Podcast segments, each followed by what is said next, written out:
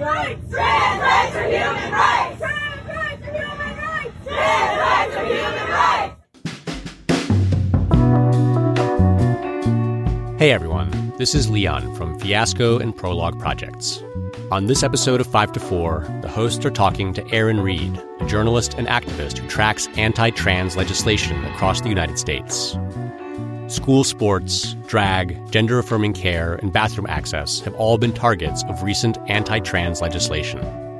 It's not yet clear which trans rights issue will appear before the Supreme Court first, but the conservative supermajority does not bode well for equal treatment under the law. This is 5 to 4, a podcast about how much the Supreme Court sucks.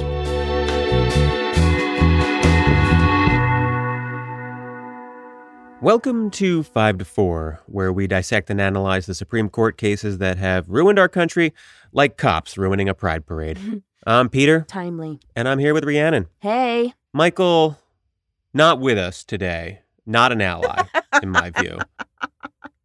I think he's just sick. Possibly just sick. Might be because he's not an ally. You, as a listener, will never know which one is the truth. Today, we are going to be talking about the landscape of trans rights with our friend Erin Reed. We had a very cool discussion with her. We are going to be talking about the types of laws that are being passed across the country to restrict trans rights.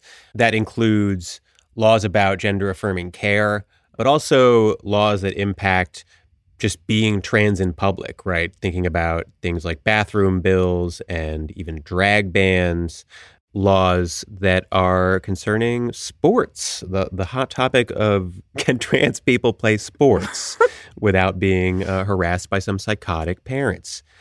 And then we're going to talk about the legal challenges to those laws, what the bases for those challenges are, what success we've seen. Yeah, we talk about so many things, and I'm so thrilled that Erin was able to join us for this discussion. We should say, though, that we recorded this interview a couple of weeks ago. So, some of the cases that we talk about later in the interview, there have already been some decisions made, some updates there. And we will share those updates with you at the end of the interview. Yeah. All right, let's get to it. Erin Reed coming up. Yay.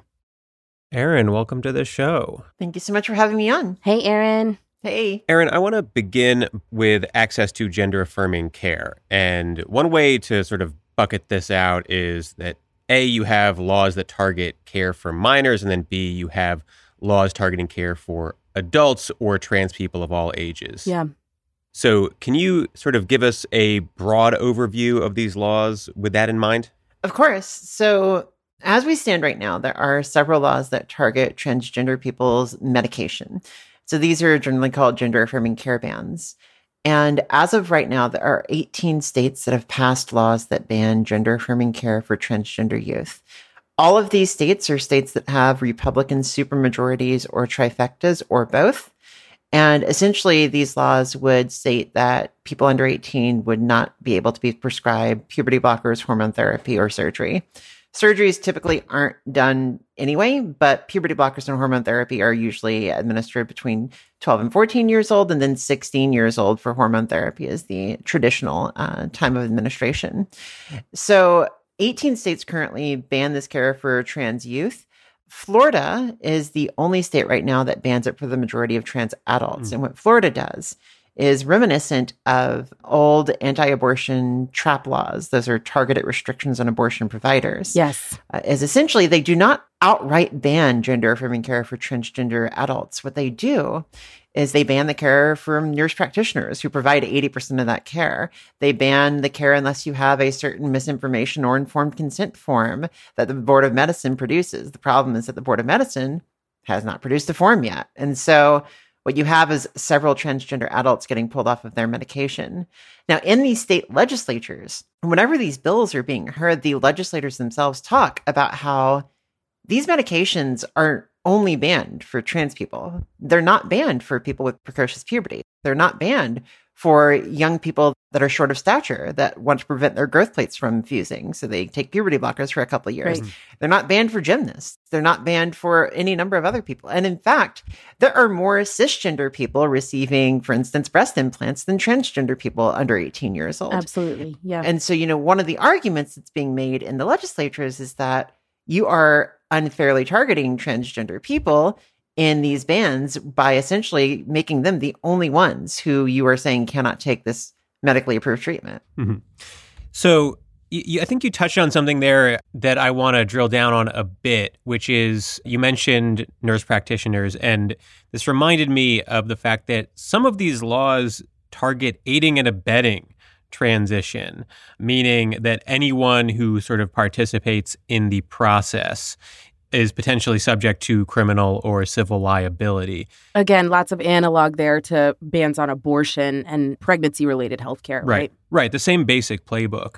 Are those types of restrictions common across the country? So this is a new provision, and I've been tracking this legislation for three to four years now. And I can tell you that the very original gender affirming care bans in Arkansas and Alabama did not have any such language. In fact, they were kind of rudimentary at the time. They just banned the care for trans youth, and that was it.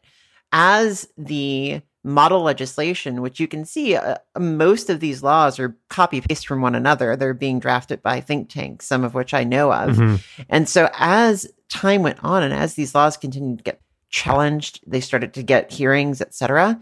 The drafters of the law started adding new provisions and e- extra sections, severability clauses. They were adding that would force the medical detransition through the gradual reduction in hormone levels. Uh, we started seeing grandfather clauses, which actually reduced the number of people who can show standing in court, for instance. And then lastly, we see the aiding and abetting clauses, which map onto anti abortion laws, especially in Idaho, which has an aiding and abetting clause for abortion patients for leaving the state. The states that have aiding and abetting clauses right now, I believe, are Mississippi, Indiana. I believe Kentucky has one, and Ohio is hearing a bill right now that has an aiding and abetting clause in it. In fact, in Indiana, there were voice therapists that stood up and gave testimony saying that am I going to be considered aiding and abetting gender transition, therefore subject to penalty, Right. if I train transgender girls on how to use their voice? Mhm. Uh, you saw the same thing in South Carolina. I believe South Carolina has a similar bill right now, where you had people that essentially asked, if I do hair removal, am I aiding and abetting? gen- If I am a psychologist and I use the person's pronouns, am I aiding and abetting gender transition? And so these are the questions that are being asked right now. Mhm. And I, I think that starts to touch on another sort of dichotomy, which is medical versus quote unquote non medical transitioning, right? So you have medication, you have surgeries, which I think it's worth stating again are exceedingly rare for minors. But then you also have the sort of social accoutrement, right? You have things that range from therapy, you know, general recognition by teachers of proper pronouns, things like that. Have we seen substantial legislation meant to restrict these sort of more social elements of transition? Yes, we have seen a heavy attack on the social elements of transition for both trans youth and trans adults, actually.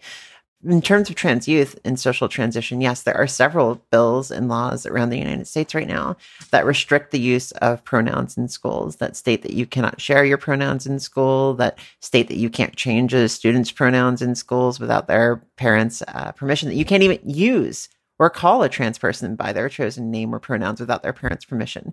The really interesting thing about this, by the way, is that and we we saw like a really clear example of the sort of hypocrisy around this law in Montana when this bill is being heard, uh, is that essentially the bills that ban the use of pronouns in schools unless you have parental permission do not work the other way. Right. If you are a parent and you give teachers permission, you say, "I want my trans student to be affirmed by their teachers. I want my teachers to use she and her. I want my teachers to use my son or daughter or child's name. Teachers in the same law have the right to freedom of speech to ignore that. But if you try to, you know, but if you if you disagree with it, then those teachers suddenly lose their right to freedom of speech to call them by their name and pronouns. And so, you know, it's parental rights for the people who want to disaffirm their kids, but it's freedom of speech for the teachers who want to disaffirm the same Right. kids. That's so whack.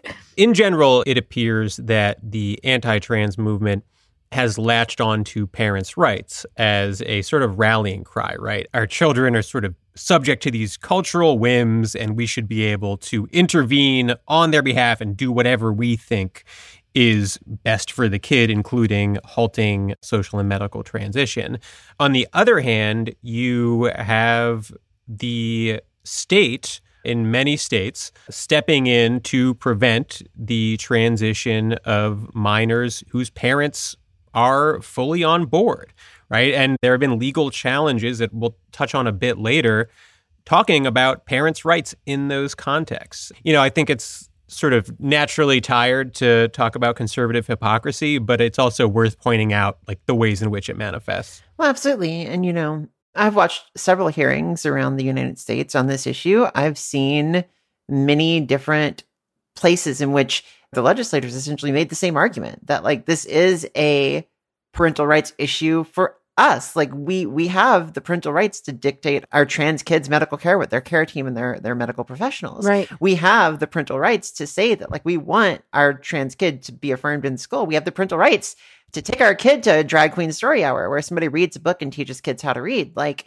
the idea that somehow there is a single party that is supporting parental rights just isn't really being borne out in reality and i think that you know this has been brought up in legislatures and they make excuses for it Now, obviously, I mean, I think it's safe to say we're not being fully comprehensive when it comes to the restrictions on gender affirming care, but are there any other areas that are worth discussing before we move on in your mind? Absolutely, absolutely. There, there's so much out there. I will say that, you know, whenever we're talking about social transition and we, we're talking about like school names and pronouns and stuff, like we're also seeing restrictions on legal transition. And so these are places where they are no longer allowing you to change your driver's license gender marker. They're no Mhm. longer allowing you to change your birth certificate. They're making it so that whenever you die, they put your birth sex on your death certificate. They're making it so that any legal recognition that you might have whatsoever gets ignored. They're banning people from bathrooms. In Florida, you know, and uh, Florida's, I, I imagine, is going to come up often whenever we speak about this issue. But in Florida, there was a bill that was passed that will go into effect on July 1st that essentially states that if you're trans and you're in a bathroom that matches your gender identity, if somebody tells you, like points at you and says, leave, and you don't, you're guilty of trespassing and you could be put in jail for one year for a misdemeanor. And so this is going to happen. I think that there's a lot of people in Florida, a lot of trans people who don't really understand the full scope of this law. And I've been really trying to like make sure that the information is out there. A lot of people assume that if your legal sex has changed, which you know mine has, I've got F on all my identity markers, all my birth certificates, passport, everything. People assume that that's what they're going to base this law off of. Mhm. Whenever you read the law, it states that you know your birth certificate doesn't matter, your legal sex doesn't matter. They base this on like your biology at time of birth. And so what's going to happen? Like if police go into a bathroom and they think that you don't belong in that bathroom, they're going to say that they've got probable cause to Right. do a gender investigation. on Right. you. Literally some fucking cop analyzing your gender presentation. Right. Right? Exactly, exactly. And then, like, you know, how are they going to investigate criminally? Because it's a criminal matter. How are they going to investigate your birth gender? What are they going to do? Are they going to chromosome test you? Are they going to give you an inspection? Like, I don't know. It, it remains to be seen exactly how this law will be enforced. But I will also say that a similar law was passed in Kansas. Although that law does not have any enforcement mechanism, it's not criminal or civil. It just says that bathrooms are designated male and female. You have to use them according to your biological sex at birth for a while, people thought, well, this is just a law with no teeth. Like nothing's going to happen because there's literally no enforcement mechanism in it. However, just this last week, the mother of an adult disabled son went into a Wichita public library and, as she always has, accompanied her son to use the bathroom. And they were told to leave by a security guard. And so, like, again, and I say this all the time, these laws, they are written targeting transgender people, but cisgender people are often very much affected as well. Gender nonconforming cisgender people, as well as people that need to be in bathrooms or need medical care or or need to change their gender presentation for any reason. And so this is something that has a large expanse of applicability. I'll also close off by saying one more thing. There are another type of law that, that's proliferating right now, and those are drag bans. And these essentially state that if you are male or female impersonating is often how the language works, using exaggerated clothing or makeup, then you could be coming under violation of law. And yeah, like these are extremely vague terms. And we just saw in Montana today, about an hour before getting on this podcast, a transgender public speaker in a library in Butte, Montana, who was talking about LGBTQ history was barred from her presentation, citing the recent drag ban. And so, you know, our trans people, male and female impersonators, I will say that the legislators who pass these laws say yes. Like they that is how they sell these laws. Yeah. Right. I wanted to talk a little bit more specifically about drag bans. So, states are doing this a few different ways. There are criminal laws that already criminalize quote unquote obscenity, right? But there is a push across the country for prosecutors in conservative states to identify drag performance as obscene, right? To target performers and establishments with criminal charges, then of obscenity. The Florida drag ban, if I understand correctly, is similar to this. It's actually just a general obscenity law, but will be interpreted, according to Governor DeSantis, to be a drag ban based on lawmakers saying that drag performances are going to be viewed as sexual and therefore obscene, right? Texas, now the largest state to have a drag ban. That one is a little bit more targeted, maybe more specific to actually drag performances. The Texas law, I'm laughing because it's completely fucking absurd on its face. The Texas law bans quote unquote gesticulations using, quote, exaggerated male or female characteristics. Does that apply to Texas men who are overperforming their masculinity? Right, right, please. So, uh, I think the drag bans specifically sort of belie, demonstrate a, a really particular kind of conservative bad faith behavior, right? Which is that, like, drag performance isn't even about being trans, right? Drag performers are very often not trans people. But of course, drag performance is gender performance, gender expression. It's a uniquely queer art form.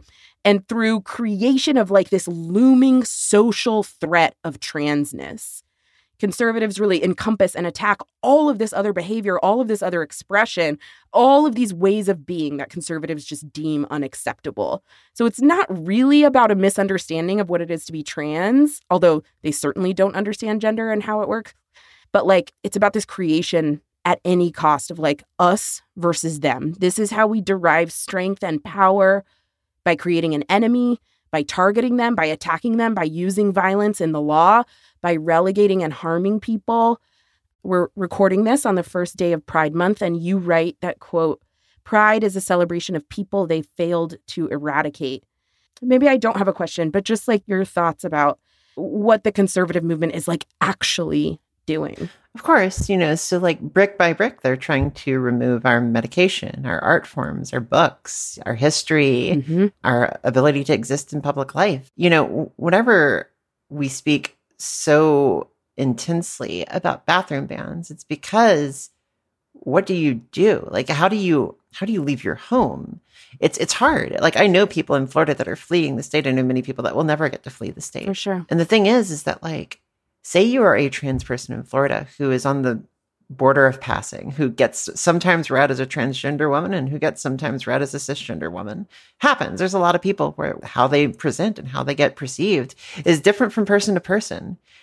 You're screwed no matter what bathroom you go to. Right. You go to a male bathroom and somebody might challenge you. You go to a female bathroom and somebody might challenge you. And then all of a sudden, you're essentially being pulled into an investigation. It isn't about like choosing which bathroom to go to. It's about stopping you from going to bathrooms. It's about stopping you from going out in public altogether or getting you to leave the state. Right. Which DeSantis team members, one of his campaign leads, essentially, whenever somebody stated that these bills are going to make people force people to leave the state of Florida, essentially just posted the waving hand emoji by. Like that is the purpose. The purpose of this is eradication. Whenever we have Michael Knowles standing in front of a PAC CPAC audience talking about how the goal is to eradicate transgenderism from public life, this is the goal. It's the stated goal. And I think that, you know, more and more we are seeing laws that are designed to do that, that take away our ability to get legal documents that erase us from all legal code. That, you know, it, it was really fascinating and, and, and, and troublesome and alarming whenever Representative Zephyr, who, by the way, full disclosure, is my partner, but she spoke in Montana against that bill. It was 458. It was HB 458, SB 458. And this is the bill that basically defines sex in a way that erases trans people from 41 areas of code, of, of public code in, in Montana. And it was on that bill that they first refused to acknowledge her to speak. And they stopped her from speaking on any bill moving forward. And that was what led to like the big protests that happened in Montana. Right. And so just, you know, to kind of get around it all, I, I just think that the way in which these laws are not only drafted, but published, made public, you know, spread around and sold to the public does seek to essentially stop trans and queer people and even just LGBTQ people at large, all of us, and gender nonconforming people. Right. Cisgender, gender nonconforming people Right. from feeling free to express their identities in any way that is not in accordance with, I mean, to be honest, in accordance with God's plan. Because if you look at the way that these laws are drafted, if you look at the very initial emails from the from the working groups in 2019 to 2021, which were leaked by an ex detransitioner, somebody who was part of the detransition movement and then left, similar to the ex gays of the 1990s. Mhm. Whenever you look at how these laws were drafted, they explicitly say that like the children belong to God and not to the parents. The Mhm. children are, you know, under his wings. And like it is in order to dictate how we should all be living our lives based on their narrow understanding of a very particular branch of Christianity. Yeah, exactly. Right. Can you talk about how, like, maybe the anti trans movement shifted from bathroom bills to start with to sports to healthcare, the gender affirming care? And you alluded to this a little bit earlier. Who is behind it? And sorry, if I can give a little bit of color to this question or, or stack a question atop it, perhaps. My perception of this is that the narrative a year, maybe a year and a half ago, was that they tried bathroom bills early in the Trump administration era, and they were just sort of a flop. People didn't really seem to buy into it. You know, you had states like North Carolina having large businesses say that they're no longer going to do business there.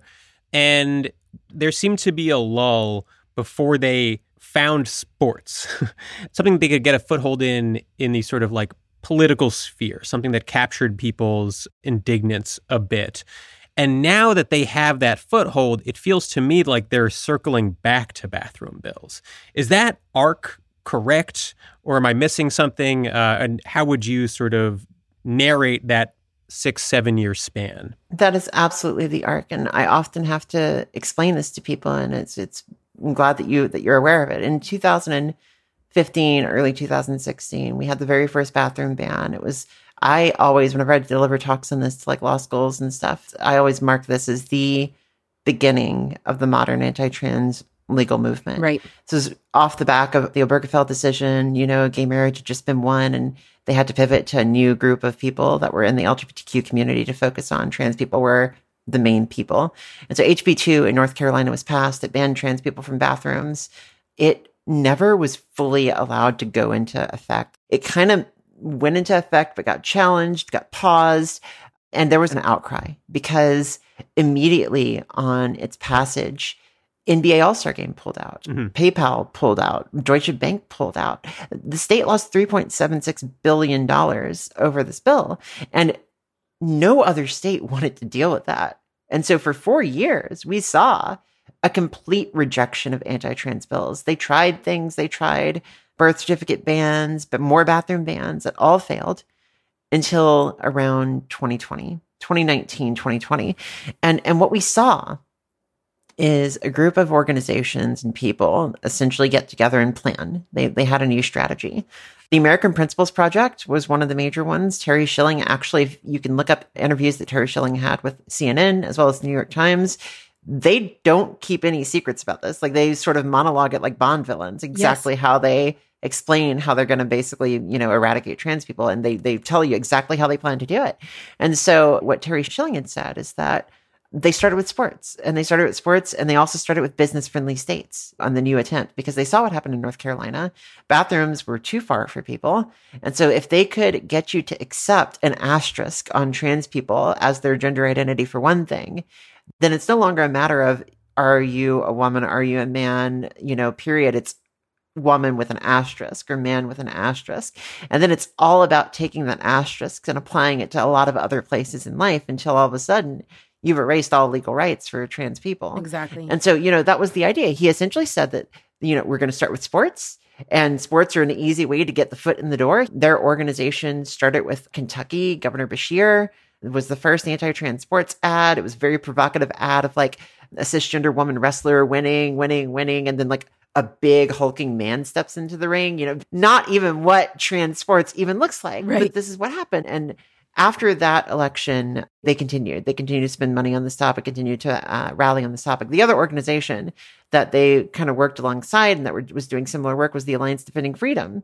And the Alliance Defending Freedom should probably give a lot of your listeners a bit of a memory in, in the sense that this is the same organization that's behind the Texas abortion pill lawsuit. Same organization that's behind several anti-abortion bans in the Yeah. United States. Yep. Same organization that goes to speak at all of the hearings for both the gender affirming care bans and the abortion bans. Yeah. And so yeah, we have similar orgs doing the same thing. Yeah, also, I'll just say the Alliance Defending Freedom, also the same organization that provided legal support for the Christian business owners refusing to serve LGBT mm-hmm. customers in both Masterpiece Cakeshop and 303 Creative, two Supreme Court cases. Massively well funded, massively staffed organization that is doing massive, dirty legal work across the country. Yeah. Yeah. To call them well funded almost undersells it. They are essentially just a pile of funds. Yes, exactly. It's just money stacks. Right, exactly. These organizations are just sort of like reactionary movement money. Right, right. Laundered into. Placed into corporate form. yeah, exactly. in some cases laundered by state governments. You know, so like we saw Right. in Florida, the new standards of care for gender affirming care in Florida.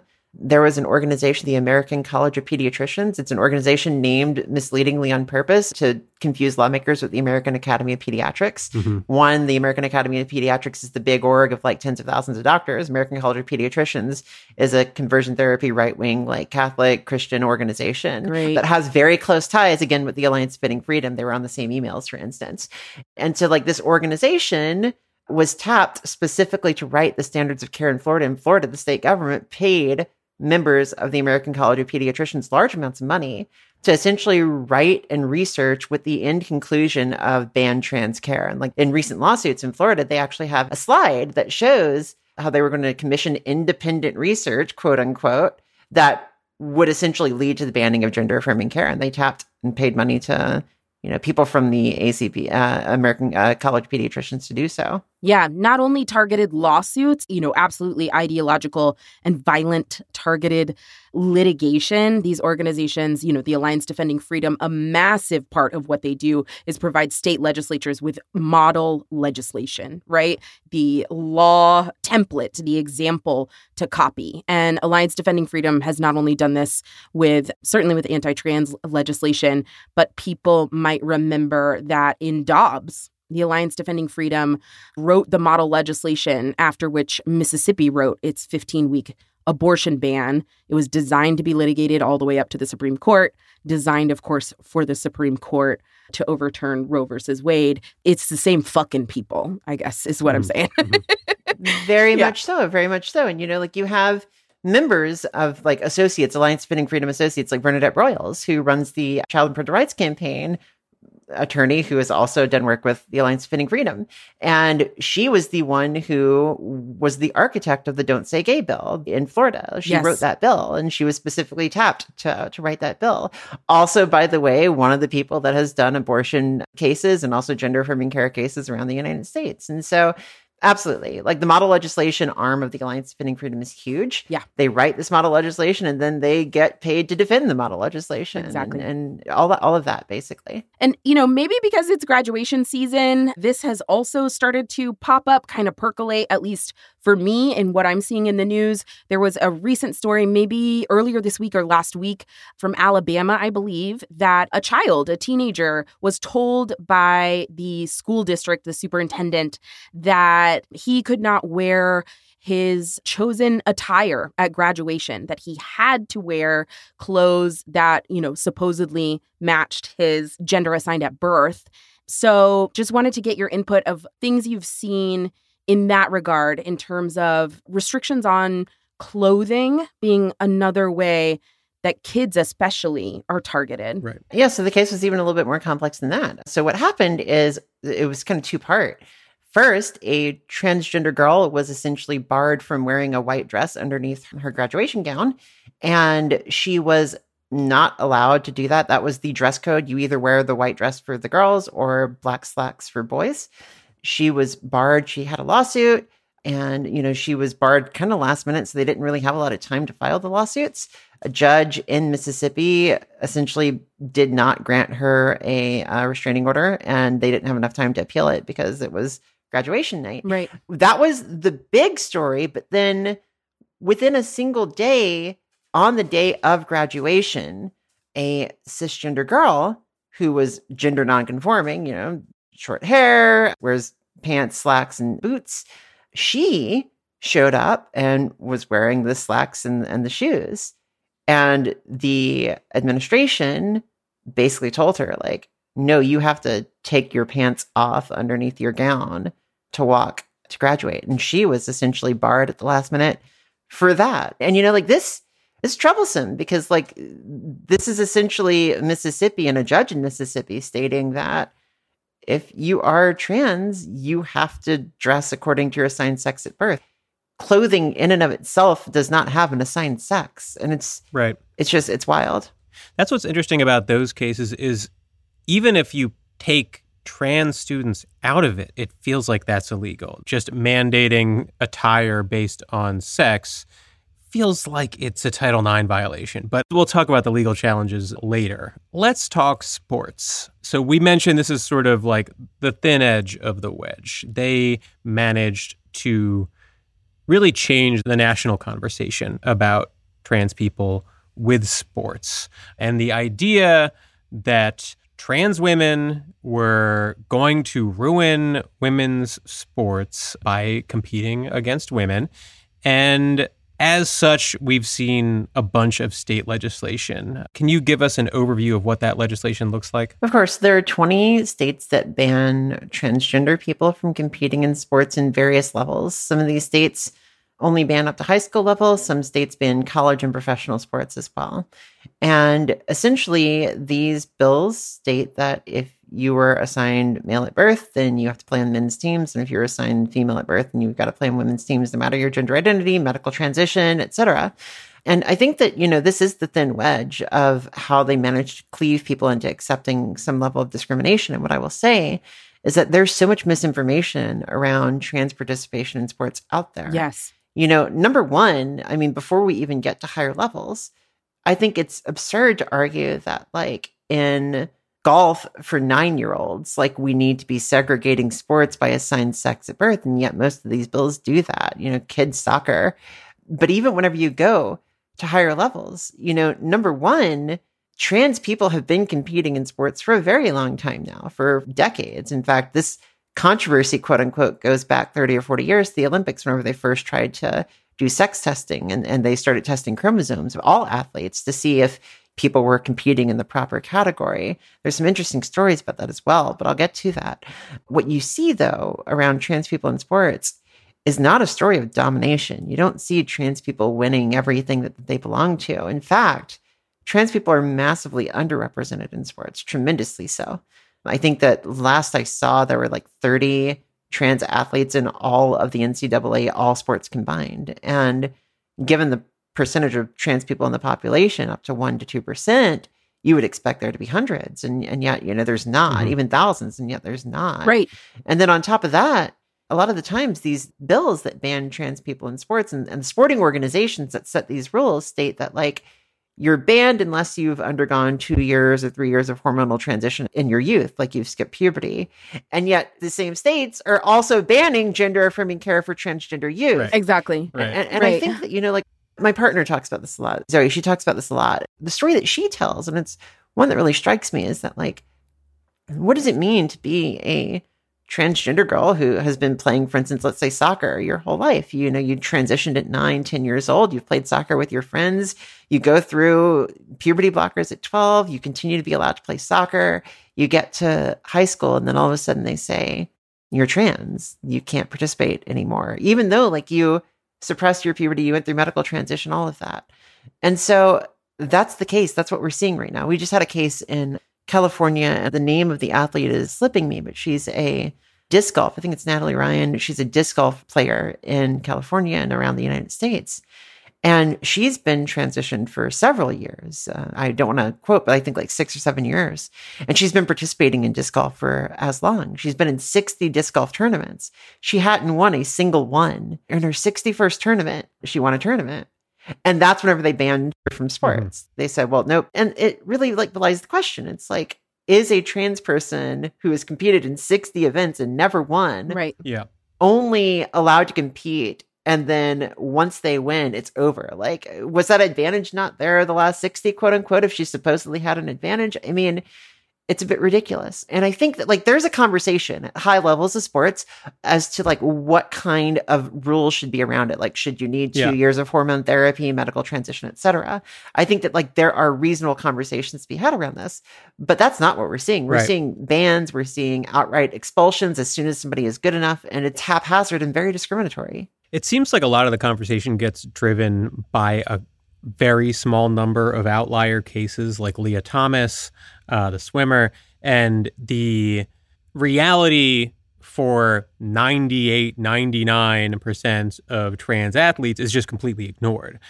I mean, there are a thousand things you can say about this. I find these debates hard to have with people because I don't think that people, first of all, understand that almost every advocate for trans students in these situations believes in some level of restrictions, right? Says that there are certain parameters that are reasonable. And I also believe that the other side is completely disingenuous because if you ask them, what's the reason for your position? They will say, well, biological male physiology, blah, blah, blah. It is inherently unfair. And all I can think about is the poor kids who had to play high school basketball against LeBron James. Right. Like, well, was that unfair? Should LeBron James have been barred from basketball? No, no, of course not. Right. Michael Phelps with like a double wingspan and twice the lung capacity right. and exactly. like a genetic advantage on on metabolism of oxygen. Yeah, absolutely. Right. And look, I will also say that I know Lia Thomas. She's a sweet woman. We've had conversations mm-hmm. and she, you know, one thing that is never reported about Lia Thomas is that whenever like you see these stories about how she went from like a 400th ranked swimmer to like a eighth ranked swimmer or something like that. Yeah. She was on hormone therapy for the year and a half to get eligible whenever she was swimming and she continued to swim in the men's team at that time. I'll also say that all of the outrage that you saw about Lia Thomas and the idea that these people care about women's sports we heard crickets the very next year when her record was broken by a cisgender woman athlete. Exactly. And so it's just right. like, you know, do these people actually care about sports? Are they ever going to like talk about a cisgender athlete that is a woman who just, you know, did incredible at collegiate swimming? Right. We didn't even hear a word about girls' collegiate swimming right. until Lia Thomas was swimming. We know from people who've come out and said, like Megan Rapinoe, she has stated, like, if you want to support women's sports, if you want to protect women's sports, there are about a thousand things that we can tell you that you can do that are going to have 10 million times the impact exactly. than like banning an edge case of a trans swimmer. Yeah. Did hmm. y'all see the Fox News coverage of a trans woman runner in a marathon? The headline, Fox News headline is trans woman beats 2,000 other runners in you know such and such marathon. They never say in the story that she didn't come in first and beat 2000 people. Her place was like 6000 like it was a massive it was a massive marathon. Right. mm-hmm. like she actually kind of sucks. Right uh, right, right. and like not that great of a runner. And that's that's the thing like there's a lot of trans athletes that like they're never gonna win. They're never gonna get headlines. They're never gonna you know dominate the sport. Exactly. but the vast majority of people cisgender and transgender sports are part of experiencing life, playing on a team and being part of something. And I think that most people, even their teammates, like would understand that. Yeah. Right. I think it's worth before we talk about some other elements of this, pointing out that you have a sort of different variation of the same phenomenon that you pointed out vis-a-vis bathrooms. The idea that someone who is trans and might be on the border of presenting as one gender or another wouldn't feel entirely accepted in either bathroom. And of course, the purpose is not to push them to use the bathroom of their biological sex. The purpose is to make them feel uncomfortable in public life. You have a similar phenomenon in the trans athletes conversations because you will have trans men on hormones that are doing uh, well competing against cis women. And these same complaints will pop up, Exactly. even though this is ostensibly what they wanted. And again, there's only so long you can sort of hit your head against the wall claiming hypocrisy. The point is that they are targeting out groups to make them uncomfortable in public life because they are fascists. And that is what fascists do they target out groups. And often the outrage that gets spun up around a transgender male athlete is then directed to the trans woman communities. So, like Iszac Henig also won some races in swimming. He is a transgender man who was forced to compete on the women's team. And so they would show pictures of him and say, you know, a trans person beat several other swimmers. And Yeah, yeah. he presents fairly masculine. And so what happens though is that like in Fox News brain, like people see this and they're like, oh, it's another man competing in women's sports. Right. And, and it's just like, all it does is i think reaffirm their preconceived notion that like all of this is fucked up somehow like this mm-hmm. is sort of a disturbance of the natural order Yep. Mm-hmm. right and they're they're not trying to make too much sense of it or justify the rules that they create they're just trying to sort of lash out with punishments towards the groups that they feel deserve to be on the fringes of society mm-hmm. absolutely. So I, I want to move a bit away from the state laws on this and talk about the Biden administration because a couple of months ago they proposed a regulation that sort of I would say was a bit controversial at least at first.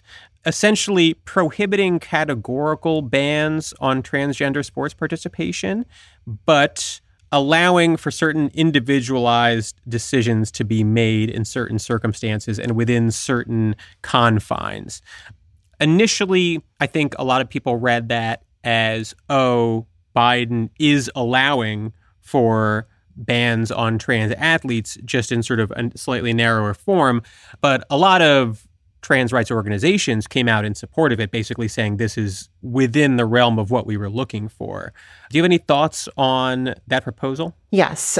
Most orgs did come out in support of it. Not all. Uh, most did. Lambda Legal expressed some concerns. Um, I was one of the people that expressed concerns about that particular proposal because after reading it, it did seem to cave on a few sort of things that can then lead to discrimination. And, you know, if I see, for instance, in the rationale section of, of the Title IX po- policy drafting document, for instance, one of the places where it says that, like, you know, you can perhaps have other concerns is like if scholarships on the line and it's like are trans people not deserving of scholarships as well? And and so like i i found some issues with it. And um i wasn't the only one. At, at first i was one of the few that was talking about those issues but then other people some at the organization sort of started to speak up about saying like i'm not so sure about this either. And then 14 of the 16 transgender representatives signed a letter stating that you know they know how these policies regardless of if they were written with good intent and i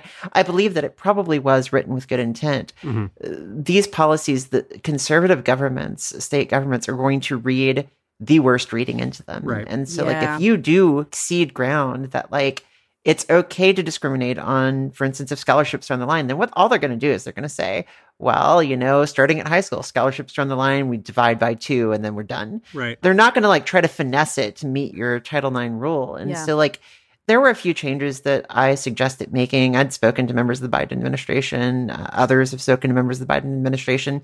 I think that this is all we're going to get from them. Like, I don't think Yeah. that they're going to be changing anything, and especially, you know, with some organizational backing early on in the process.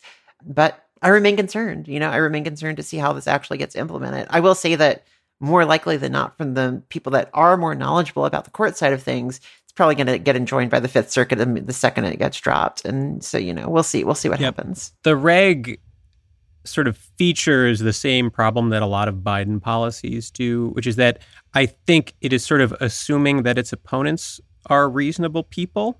And what that does is ends up giving discretion to states, to municipalities, to school districts to fashion rules of their own design within confines that are like relatively flexible. And if you give people who want to eliminate the existence of transgender students flexibility, Right. they will use that flexibility to try to eliminate transgender students. Absolutely. Absolutely. Yeah, this idea of like prioritizing a sort of negotiation in politics, right? That like we mm-hmm. meet in the middle on this when actually it should be like I don't negotiate with people who don't believe my friends are human beings, right? Right. Who think that they should be eradicated legally and socially from our world, you know? Mhm. That's not the tactic to use in politics with them. No, I agree. And like any middle ground that you try to seek, you're going to have half the states that essentially try to take that middle ground and pull it hard right, and they're going to make things a lot worse for the trans people Exactly. there. I Exactly. mean, it's it's hard. when you give a mouse a cookie. Right.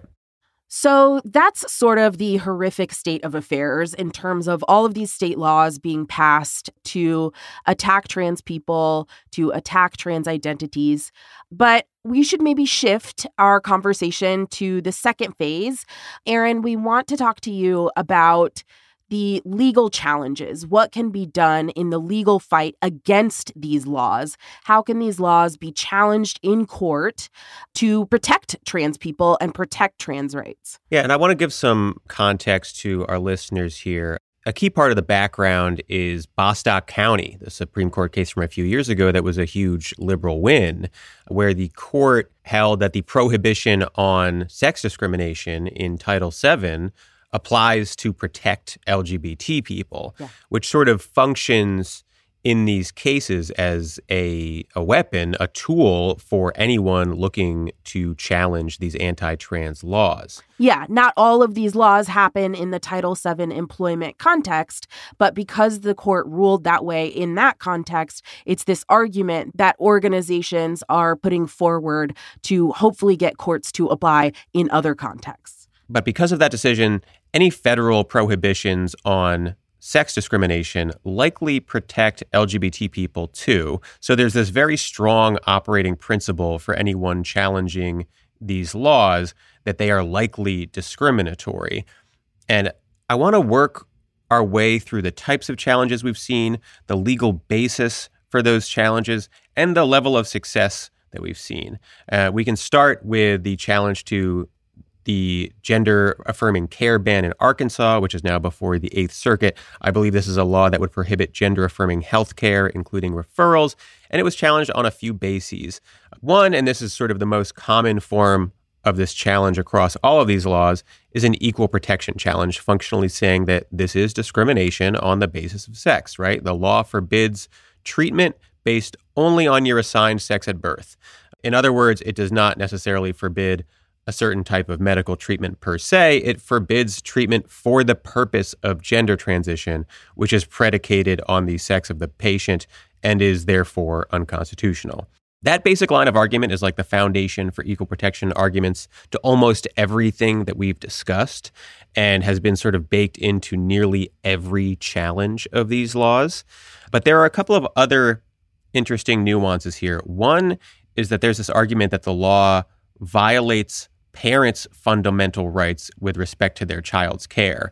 There are like long-standing notions in the law that parents have the right to make decisions with respect to their children's medical care. There's a Supreme Court case from the year 2000, Troxel v. Granville, for example, which I think is the most recent example of this about child visitation rights. It said that parents have a constitutional right to direct the upbringing of their child.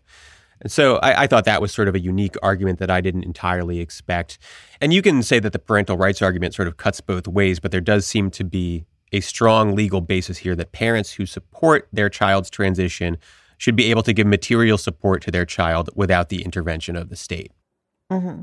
Yeah, no, I've seen that. And I've seen that Arkansas is going to be a major one to watch because Arkansas was the first lawsuit on all of this to get into effect. And I know that that lawsuit has like, it's been going on for a while now. You know, it's been bounced back and forth uh, between the Eighth Circuit Court, the judge there. And so we've seen a lot of focus on that state. In fact, this is where Jon Stewart, in, in one of his recent shows, went there and questioned the attorney general of Arkansas on the enforcement of this law and essentially made her look like a fool in, in the way that Right. like he kind of just questioned her about this. But yes, I've seen, for instance, the application of Bostock sex gender based discrimination on transgender people is sex discrimination and therefore prohibited under like equal protection stuff like that. Uh, we've seen a lawsuit filed in Alabama as well And that is the other state that has a gender affirming care ban that is currently blocked. Now, as we speak, there is a lawsuit that is being heard in Florida on the gender affirming care ban in Florida that makes similar arguments as, as the one Mhm. as, as the one in Arkansas. And in fact, there is a decision that is expected out at any moment. Uh, so we will see. It could come while we are in this chat if the Florida law becomes the first modern anti-trans law from this year to be enjoined in court. Mhm. And so, yeah, we're we are seeing a number of these for the gender affirming care bans. There are a lot of court challenges out there for all kinds of the trans laws, though. Right. Okay, so I want to move on to the ability of trans people to designate the proper gender on their birth certificates or other identifying documents. I think the most prominent challenge was to a Montana law, SB 280, which requires a court order stating that a person has received surgical treatment before the gender designation on their birth certificate can be changed. I imagine that you know something about this. Yeah, so this one was a bit of a fascinating one. It was kind of just wild the way that this played out because what happened is that the judge overturned that ruling, uh, overturned the idea that like you needed to have surgical transition in order to change your birth certificate gender. And so they made them roll it back. But what Montana did is they said, okay, well, then we're going to roll it back all the way to not allowing birth certificate changes at all. And so instead of like allowing gender changes on your birth certificate, regardless of whether you had surgical transition, they banned gender changes on birth certificates entirely in Montana. A judge was like, no, that's not what I said for you to do. Like, Mhm. you need to allow gender changes on birth certificates. And for about a month, the state of Montana basically like had a staring contest, said, no, we're not going to do it. We're just, Mhm. we're literally going to ignore this, this ruling. Like there were threats to like hold the attorneys in contempt. It was exploding into a major sort of like local constitutional crisis of sorts. Uh, but then eventually they gave in and they started allowing birth certificate changes. However, because of 458, which is the law that we were talking about earlier, which defines sex as binary and makes it so that it's only your assigned gender at birth, Uh-huh. we're back to square one again. Now that Right. ruling is probably going to get affected by this new law that says that birth certificates have to be your assigned sex at birth. Round and round and round we go. Yeah. See, that's sort of interesting because I think just to contextualize that sort of stare down, the equal protection argument in that case was like, look, cis people can have their birth certificates amended for all sorts of reasons, right? Adoptive parents, name changes, etc., right? So this is an equal protection violation because it disproportionately burdens trans people. So, you know, that's an attempt to call that bluff and say, okay, fine, no changes of any type. And I also think this case highlights an interesting and common legal issue in these cases, which is that the state constitutions are often more protective than the federal constitution. So in Montana, there are fundamental rights to informational and medical privacy, which are burdened by these sorts of laws. And that was part of the challenge there, too. We've seen similar state constitutional challenges across the country. And because the federal constitution is you know, worse than a lot of state constitutions. It's the floor, right? The federal constitution establishes the Exactly. floor. You Yeah. know, the state constitutional rights tend to be a little more robust. And so these state constitutional challenges tend to be a little more successful. Not to mention that if you're bringing state level challenges, even though you might have conservative state level courts, you can avoid appeals to the Fifth Circuit.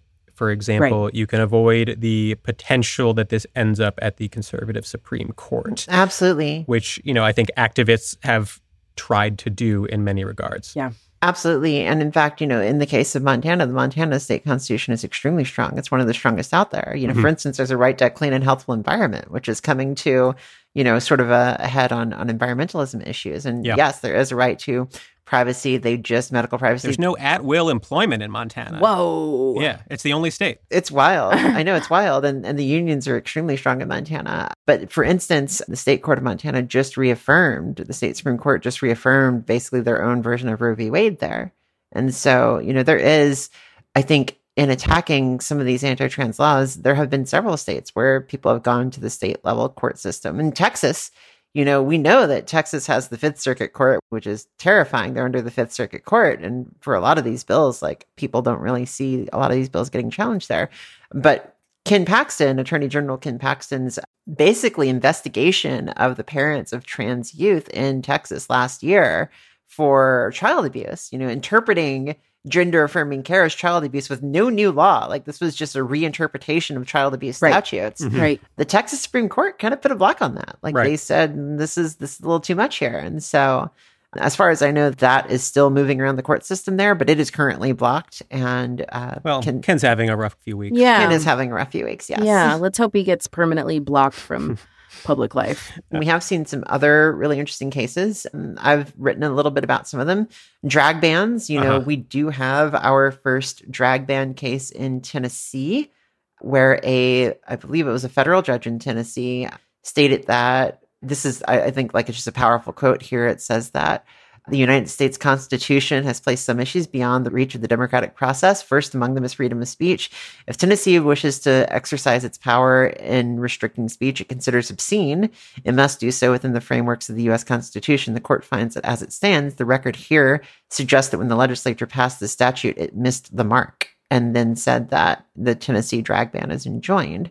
This came up in the hearing on the drag ban in Montana and in several other hearings around the United States. And in fact, this decision was used to essentially beat a bunch of the drag bans. And that's why you saw several of the drag bans that were targeting, you know, male and female impersonation Mhm. got retooled Right. to essentially be general obscenity laws. Right. Or in the case of Texas, they didn't retool it as much. They did retool it to be a general obscenity law, but then they added, they're like, oh, male and female exaggerated makeup, clothing, et cetera. Right. And so, Right. like, it was because of this decision that you saw several states sort of just reevaluate what they wanted to do. Yeah. And changing Yeah. their language. Ree, are you worried about the exaggerated makeup thing? I've seen you go to some the concerts. Texas Dallas girly till the end, okay? All right. I think that is the, one of the unique elements of the drag bans is that there is a strong First Amendment argument that this is expressive. And that reminds me, by the way, that the Arkansas law on gender affirming care, part of that challenge was that doctor referrals are a First Amendment matter. Uh, and that was, at least temporarily, a successful argument. Can you explain that a little bit, Peter? Doctor referrals are a First Amendment. Yeah, the argument is that a doctor who says, I can't give you this care, but I can refer you to someone who can, Mm-hmm. is doing something expressive. Okay. Now, I'm not entirely sure that I'm super compelled by that, but I'll take a I'll take a win uh, where we get it on these right. issues. Right. Why not? Whereas I think with things like drag bans, it's open and shut First Amendment law. For sure. should be. Right. Right. I mean, this is pure artistic expression. Right.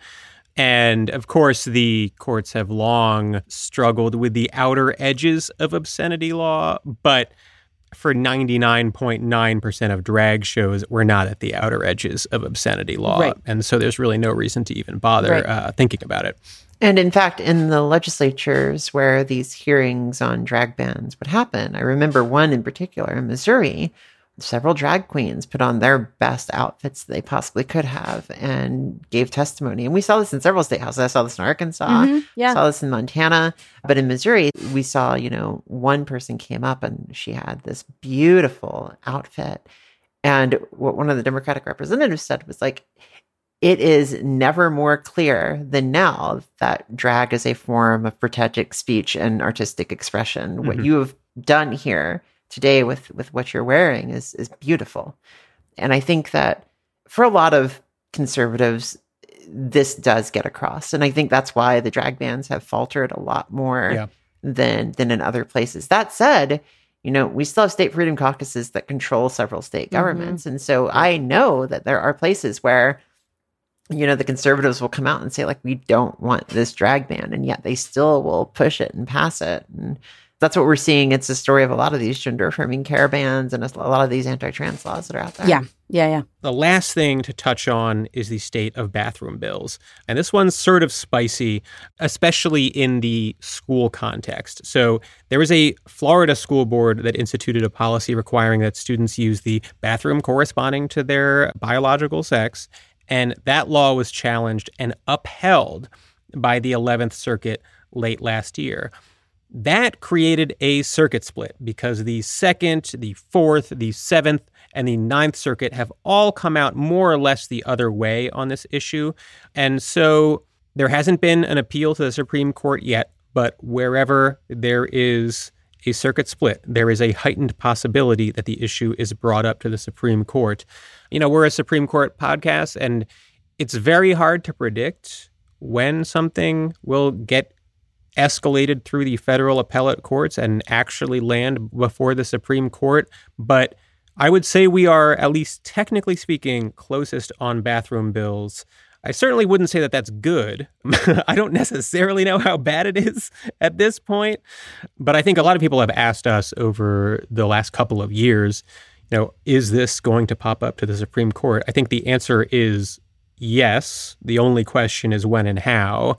And right now, the closest we are is on bathroom bills, which is Moderately terrifying, yes. Um, right, I- right, right, right. I don't feel great. that case in Florida has just so many implications because we know that you know very famous case Grimm versus Gloucester County uh, School Board. That was the one in uh, I believe Virginia where Gavin Grimm, very well known in the trans community as a powerful activist and advocate, was allowed to use the bathroom of his gender identity, and where that was you know an explicitly decided decision by the um, Fourth Circuit Court of Appeals. And so, yeah, we've got the circuit split now. And w- what happens from here? One of the questions that we're going to have, I think, is how does this affect Florida's adult trans bathroom ban that's coming into play? Mhm. You know, I mean, the 11th Circuit case was decided on schools and, and around around a single school's decision. How does this interact with a statewide law that essentially says that you can get arrested and thrown in jail if you are told to leave a bathroom Right. of your gender identity. right. And so, yeah, I think that like they're pushing this. I think that Ron DeSantis is pushing this, and he would love nothing more than to get this to the Supreme Court while they've got a conservative advantage in the Supreme Court. The question is like, how does the Supreme Court take, you know, some of its previous decisions around this issue, especially with Bostock, Mhm. Yeah. and apply it to bathroom related challenges? Right. It was a 6 3 decision, too. You know, we've lost one liberal and gained one conservative since then. It's like the, that decision, I think, maintains, like, if it's decided today and nothing else changes, it would be a 5 4 decision, most likely. Mhm. Mhm. But then how does that then carry over to non Bostock challenges? You know, Exactly. Bostock was employment in Title VII. How does that apply to Title IX? How does Right. that apply to like trans protections in bathrooms? Yeah. I think it's worth noting that there's a big difference between the adult and student bathroom bills in this context because there is a history of deference to school boards in their sort of require like gender-based requirements. Title IX also expressly mentions sex-based bathrooms because of course there would be a theoretical argument that that's inherently discriminatory. You're, you're discriminating based on sex, right? In and of itself, trans issues aside. And courts have said, no, no, no, that's not what that is. And so there are a lot of assumptions about what schools can do, and they are given more discretion than employers, for example, which gives someone like Gorsuch a little bit of leeway that we don't want him to have in that context. So I think that is where I am truly concerned in the student context because of that nuance. But I will not have a panic attack until it's fully before the court. We will see. Yeah. All right. Erin, thank you so much for joining us. This has been great. Thank you. And thank you for your writing and your work. Really important. Covering it like nobody else. yeah. Where can people find you? So you can find me at www.erininthemorning.com. That is where I write my newsletter. I talk about LGBTQ issues and bills every single day. I also uh, post on TikTok, Twitter, and Instagram at Erin in the Morn or Erin in the Morning, depending on the platform. I essentially try to make it so that this is digestible for everybody in whatever platform feels best to them. Very grateful for your work. Mhm. Your bill tracker is by far the best resource on this topic. Worked hard on it. it shows. It shows. Erin, thank you so much for joining us. We appreciate your time and uh, happy Pride Month. Happy Pride Month. We told you at the top that that interview was recorded a couple weeks ago. So we do have some updates on some of the cases we discussed with Erin. On June 6th, a federal court in Florida enjoined the enforcement of portions of Florida's anti trans law, as well as rules adopted by the Florida Board of Medicine, namely bans on puberty blockers and hormone treatment for trans children, as well as penalties for doctors who provide care. The holding in that case is genuinely the largest win for trans medical care in the courts to date. The ruling itself was limited to care for minors, but what the judge held was that these bans are violations of equal protection, as we sort of discussed with Erin, because the laws are not banning medical treatment outright, for example, they are banning them specifically for trans people, specifically for the purpose of transitioning, which operates as discrimination on the basis of sex and gender identity. The judge in that case, Judge Hinkle, he's a Clinton appointee, he said, and I quote, the elephant in the room should be noted at the outset. Gender identity is real. That sort of language, pretty unprecedented in cases like this. He also said, quote, any proponent of the challenged statute and rules should put up or shut up. Do you acknowledge that there are individuals with actual gender identities opposite their natal sex, or do you not? Dog whistles ought not be tolerated. So, not just a kingly display of allyship during Pride Month from from the judge, but a sort of direct challenge to the proponents of these laws, saying you need to provide a basis for the laws if you want them to hold up in federal court. And if you want to provide a basis, you need to make the argument that you think trans people aren't real. And I, you know, I, I, think the purpose of that is to sort of put those proponents in a corner. Because, for example, in that case, members of the medical board acknowledged that gender identity is real, that trans people actually do exist in their medical opinions. So the judge is pointing out that disconnect between the laws and rules in Florida and what the people who are in charge of medicine in Florida actually think. So, a big win, an interesting win, and just the most full throated defense of trans rights we've seen in the courts to date. Right. We also talked with Erin about an Indiana law. Indiana has just banned gender affirming medical care for minors. That law was challenged in federal court.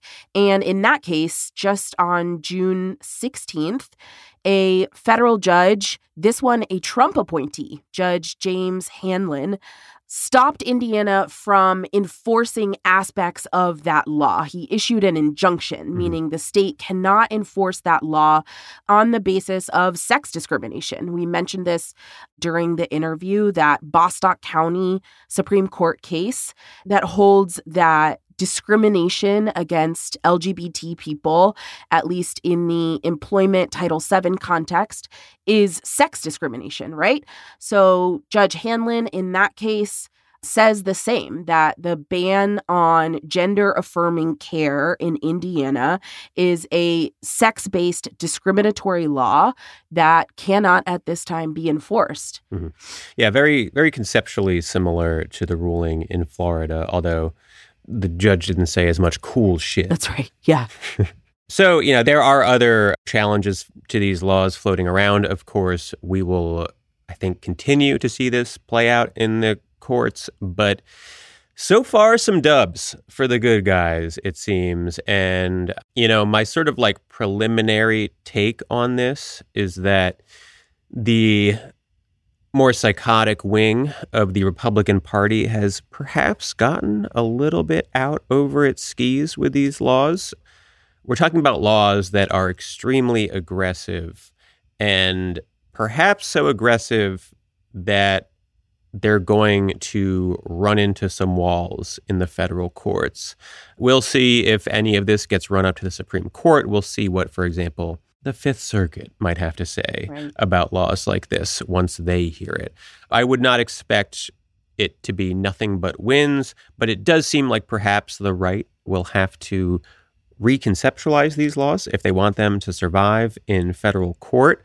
We'll see if they want to do that. I'm sort of cautiously optimistic here, just based on the early wins, but very cautiously optimistic given the state of federal courts today.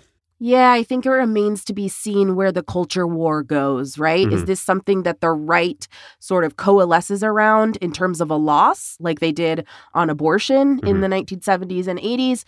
Or do they move on to the next horrific conceptualization of minority rights, right? Yeah. I think time will tell. I think the federal courts will tell. And I also think it will be a result of our, on the left, our organizing in the law and otherwise. Yeah. A lot of the problem that the right is going to have in court is that their culture war fear mongering is frequently predicated on outright lies about, for example, the frequency of transitions among minors, which are very rare, and the access that minors have to medical transition resources, which is actually very limited, but the right, of course, pretends is nearly unlimited those aren't really things that you can lie to federal courts about super successfully, maybe a little bit successfully. But I think that the disconnect between their anti trans rhetoric and reality, and that is causing problems for them in these cases. So that's the news. Nothing but dubs all Pride Month. Come July, we're fucked. July, of course, famously straight month, starting off with the 4th. Yeah. All right, next week, Sackett v. EPA, a case from just a couple of weeks ago about what water the Clean Water Act protects. Does it protect all the water, or maybe just like a tiny fraction of the water? Where can you pollute? We'll be telling you next week. Thanks for subscribing. You can follow us on Twitter and other socials at 54pod. Happy Pride. We love you very much. Have a nice week. 5 to 4 is presented by Prologue Projects. Rachel Ward is our producer. Leon Neyfakh and Andrew Parsons provide editorial support. And our researcher is Jonathan DeBruin. Peter Murphy designed our website, 54pod.com. Our artwork is by Teddy Blanks at Chips NY, and our theme song is by Spatial Relations.